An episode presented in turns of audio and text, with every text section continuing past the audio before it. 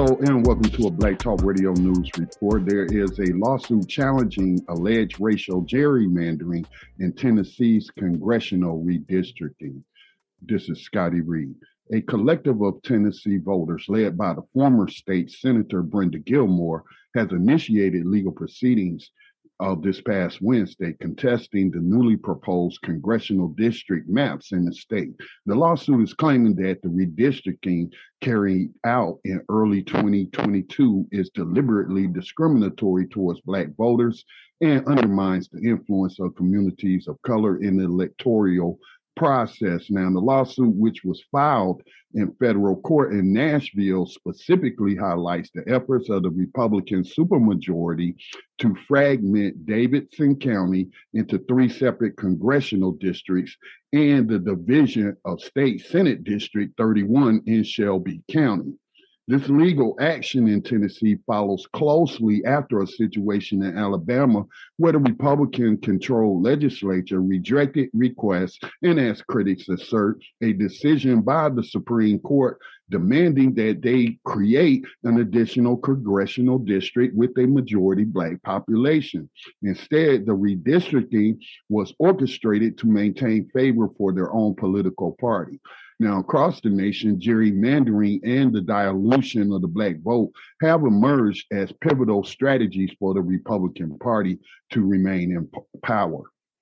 Now, the lawsuit, it contends that the recently devised maps in Tennessee constitute unconstitutional racial gerrymandering, and this is attributed to the division of a predominantly black urban voting populace centered in Davidson County.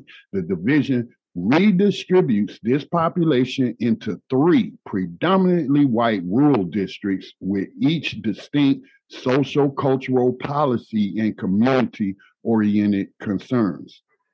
Now, Ms. Gilmore expressed her concerns during an online press conference, stating that this redistricting plan ripped neighborhoods like mine apart. The legislature did it for the sole purpose of preventing us from coming together to elect candidates who we choose. Now, Gloria Sweet Love, she is the president of the Tennessee State Conference of the NAACP, and she remarked Tennessee's redistricting plan greatly harms African American voters. The plan uses a perverse approach to gerrymandering, seemingly motivated by race, that undermines the equal protection of African Americans and dilutes the African American vote. There is no constitutional justification for supporting the state legislature, Senate, and congressional redistricting plan. Allowing these plans to survive will establish a dangerous precedent. Now, a coalition of civil rights groups have come together, and they include the League of Women Women Voters of Tennessee, Equity Alliance, African American Clergy Collective of Tennessee, and Memphis A.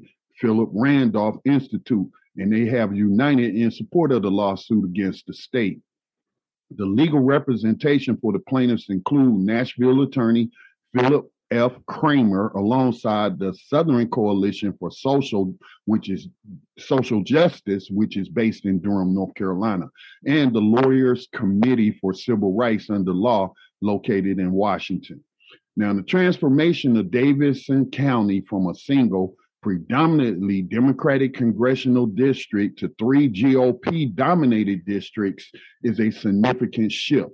In the November elections, U.S. Representative Andy Ogles, a Republican out of Columbia, secured the fifth congressional district seat, altering the district's political affiliation and granting Republicans an eight to one advantage in the state's congressional delegation. Now, the assertions presented in this lawsuit echo those made in another legal case filed in Davidson County Court in February. The earlier lawsuit with the trial earlier in the year, although a verdict is still pending. Now, in that instance, three private citizens, the plaintiffs, deemed the redrawing of state house and senate maps as gerrymandered and uh, facially or facially unconstitutional. Now, the plaintiffs accused the Republicans of excessively dividing cities and counties during the redistricting process. In disregarding a provision in the Tennessee Constitution that mandates consecutive numbering for senatorial districts in counties with multiple districts. The specific districts under scrutiny are the four state Senate districts of Davidson County, numbered 17, 19, 20, and 21. Now, this case was heard before a panel of three judges back in April. Now, warnings from advocates in Nashville and leaders within the Black community about the potential consequences of splitting Davidson County have proven true.